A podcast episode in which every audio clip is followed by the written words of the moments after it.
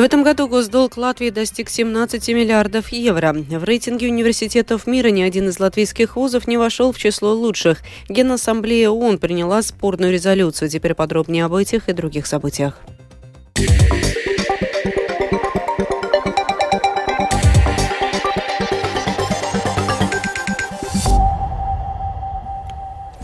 В этом году госдолг Латвии достиг 17 миллиардов евро, и в следующем году объем заимствования увеличится. В результате уровень долга достигнет 20 миллиардов евро, что составит 41% ВВП Латвии, рассказывает Янис Розенберг, заместитель управляющего государственным казначейством. Кредитные агентства, которые оценивают то, как Латвия привлекает средства, отмечают, что наш долг сбалансирован как для финансирования дефицита бюджета, так и для погашения уже существующих долговых обязательств. Также мы продолжаем выдавать государственные займы самоуправлением, обществам капитала самоуправлений, портам, вузам и другим. Розенбергс отмечает, что пока госбюджет планируется с дефицитом, его придется финансировать за счет заемных средств. Бюджет следующего года также запланирован с дефицитом в 2,8%. Глава Совета по бюджетной дисциплине Инна Штейнбока говорит, что на данный момент сумма долга пропорциональна. В Латвии люди очень часто преувеличивают риск нашего государственного долга и дефицита бюджета. Наверное, это потому, что долг нам не друг, и люди боятся долгов на подсознательном уровне. Дотация Кабинета министров здравоохранения в размере 167 миллионов евро должна решить некоторые назревшие в отрасли проблемы. Глава Латвийского общества врачей, семейный врач Илза Айселнец отмечает, что эти деньги смогут наконец вернуть обеспеченность медицины на уровень 2008 года. Вчера была рабочая группа, в которой Национальный сервис здоровья выступил с таким критерием по качеству работы, как определение и подсчет того, сколько больничных листов семейный врач выдал на 100 регистрированных пациентов. Понимаете, семейный врач не может отвечать за заболеваемость в стране, правильно? И подсчитывать работу на таких условиях и только тогда поднимать оплату за труд, я думаю, что это не особенно логично, и я даже не понимаю, почему такое отношение э, к семейным врачам в Латвии семейные врачи готовы не заключать договор. Многие коллеги думают о том, что как-то надо менять ситуацию. Если мы говорим о капитационных деньгах, на следующий год они снижаются. Если в прошлом году за пациента в месяц врачу семейному платили 3 евро 30 центов, то по новым этим определениям получится, что получают сейчас 2,9 евро в месяц. Семейные врачи устали. Они должны отвечать за больничные листы, которые почему э, семейный врач должен выдавать финансовую документацию. По своей сути больничный лист финансовый документ.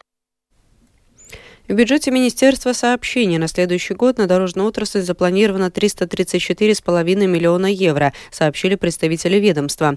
В Министерстве также заявляют, что упомянутая сумма составляет 42% от общего финансирования, выделенного на меморандум о взаимопонимании в следующем году. Сегодня парламентская комиссия по народному хозяйству, аграрной и региональной политике рассматривала предложение к законопроекту о поправках к закону о рынке электроэнергии перед его передачей на рассмотрение Сейма в окончательном чтении. Большинство поправок были техническими, однако, несмотря на это, отдельные вопросы вызвали содержательную дискуссию в процессе заседания. Подробнее в сюжете Михаила Никулкина.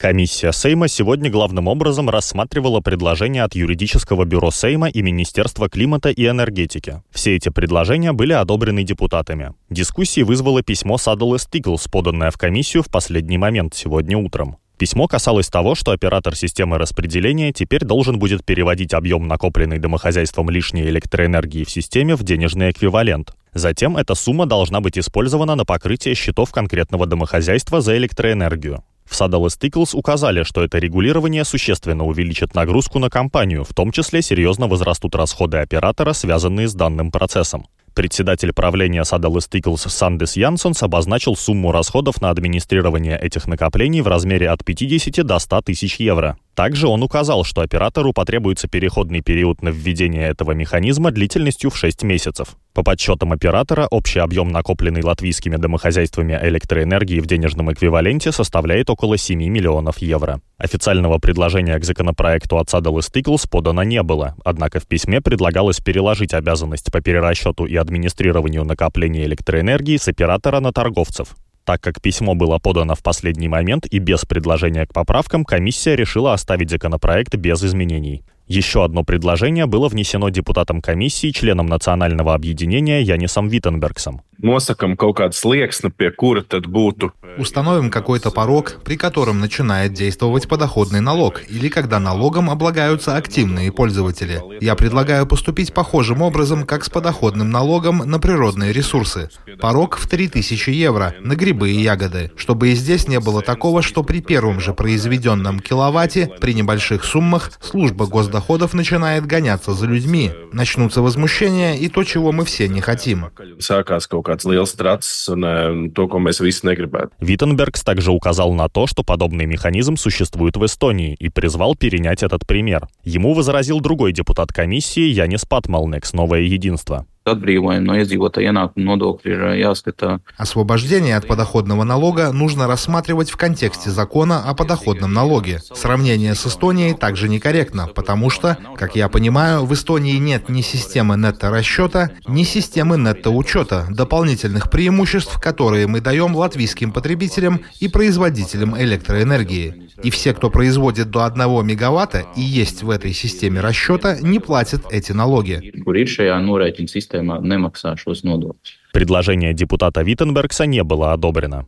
По итогу заседания депутаты 10 из 11 голосов «за» приняли решение о передаче законопроекта на рассмотрение парламента в третьем окончательном чтении.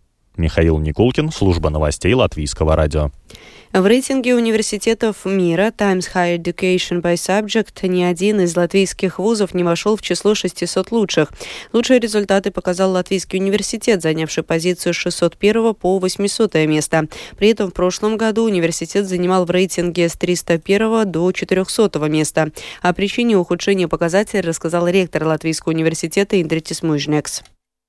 В некоторых рейтингах было снижение, это правда, и она основывается на том, что немножко изменился подход статистического оценки э, университетских показателей в этих рейтингах. Особенно нам напортачило то, что медицинские публикации, которые совместно с больницами делаются, они были отчислены от вклада университетов. И так как у нас очень сильная как раз медицина, это нам, конечно, очень сильно повлияло и на общее. Но то, что я могу сказать, что за последние 8 лет пока я был ректором университета, у нас общее количество пунктов, которые мы получили в этих рейтингах, рост два раза выше, чем, скажем, у Тартусского университета. На днях в социальной сети Facebook появилось сообщение о благотворительной распродаже, которую якобы проводит аэропорт Рига. В сообщении говорилось о том, что аэропорт распродает, распродает невостребованные чемоданы за символическую цену. Что за чемоданы, что за акция, разбиралась корреспондент Домской площади Рита Болотская.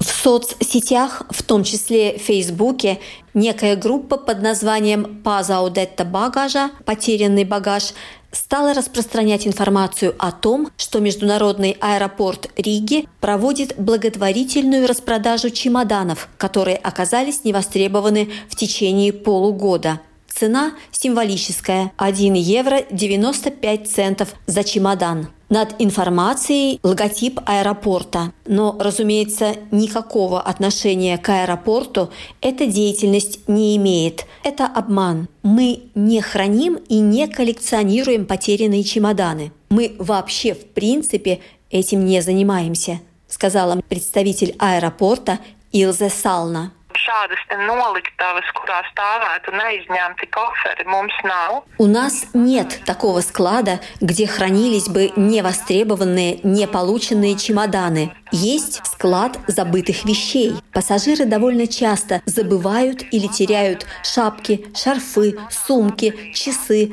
Вот все эти вещи мы относим на склад и храним их в течение одного месяца. Если же месяц прошел, но никто вещи не затребовал, отдаем их в благотворительные магазины. Такой ситуации, которую описывают мошенники, просто нет и быть не может.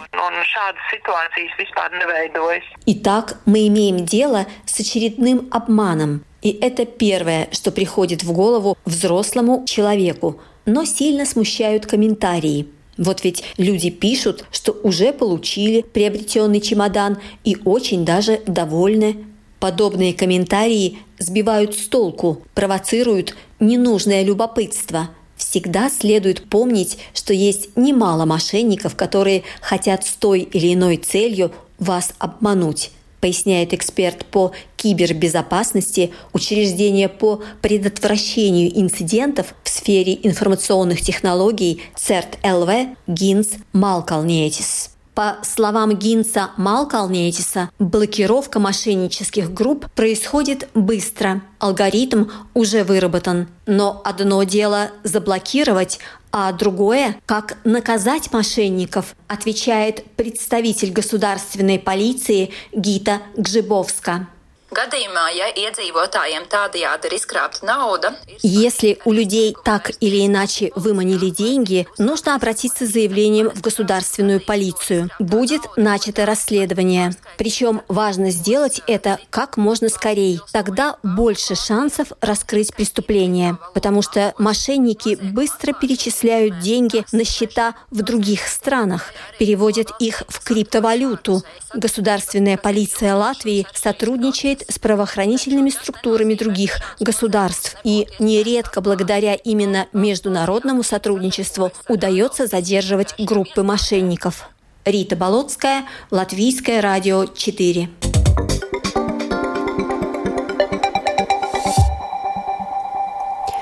Генассамблея ООН приняла резолюцию с требованием о немедленном прекращении огня в секторе газа в гуманитарных целях. Документ поддержали 153 государства, в том числе и Латвия.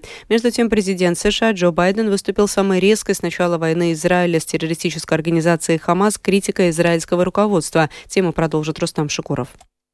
Против резолюции ООН, которая не имеет обязательной силы, но обладает политическим весом, проголосовали 10 стран, в том числе США, Парагвай, Австрия и Израиль. Великобритания, Германия, Италия, Нидерланды, Литва и Украина были в числе 23 стран, воздержавшихся от голосования. Помимо призыва о немедленном прекращении огня в секторе Газа, в резолюции также говорится, что все стороны должны соблюдать обязательства по международному праву, включая гуманитарное право, в частности в отношении защиты гражданских лиц. Кроме того, документ призывает к немедленному и безоговорочному освобождению всех заложников, а также к обеспечению гуманитарного доступа. При этом Генассамблея ООН не приняла предложенную США поправку к резолюции, которая предполагала включение в документ положения с осуждением действий террористической группировки «Хамас». Представитель Израиля в ООН Гилад Эрдан назвал резолюцию Генассамблеи лицемерной, поскольку в ней не упоминается «Хамас». По его словам, прекращение огня лишь продлит смерть и разрушение в регионе. No piece of paper, especially ни один документ, особенно тот, который принят предвзятым и политизированным большинством, не помешает Израилю защитить себя от тех, кто стремится уничтожить нас. Израиль ведет войну за свое будущее. Здесь нет ни одного государства-члена, ни одного государства-члена, которое в аналогичной ситуации действовало бы по-другому. Палестинская автономия, в свою очередь, приветствовала резолюцию. На пресс-конференции после голосования представитель палестинских территорий в ООН Рият Мансур отметил, что резолюция ООН требует прекращения огня. It does not call for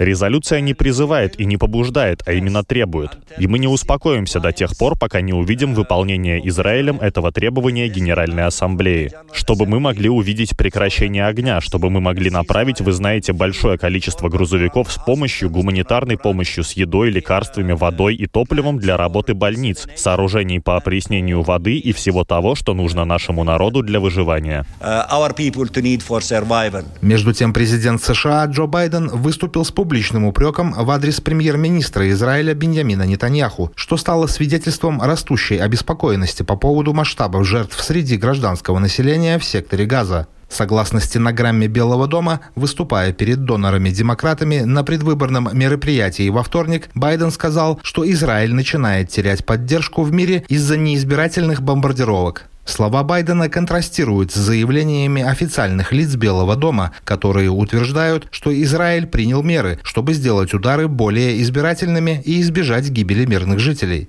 Нетаньяху хороший друг, но я думаю, что он должен измениться. Нынешнее правительство в Израиле затрудняет его возможности для маневра, сказал Байден.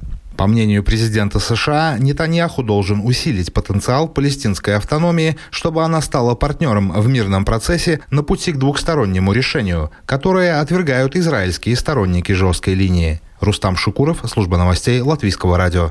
В ночь на среду Россия нанесла новый удар баллистическими ракетами в направлении столицы Украины. В Киеве в результате атаки пострадали более 50 человек, заявили городские власти. На город падали обломки. ВСУ отчиталось, что все 10 ракет были сбиты. Предыдущая ракетная атака на Киев была два дня назад. В этот раз удар был нанесен ровно в 3 часа ночи, сообщили воздушные силы ВСУ.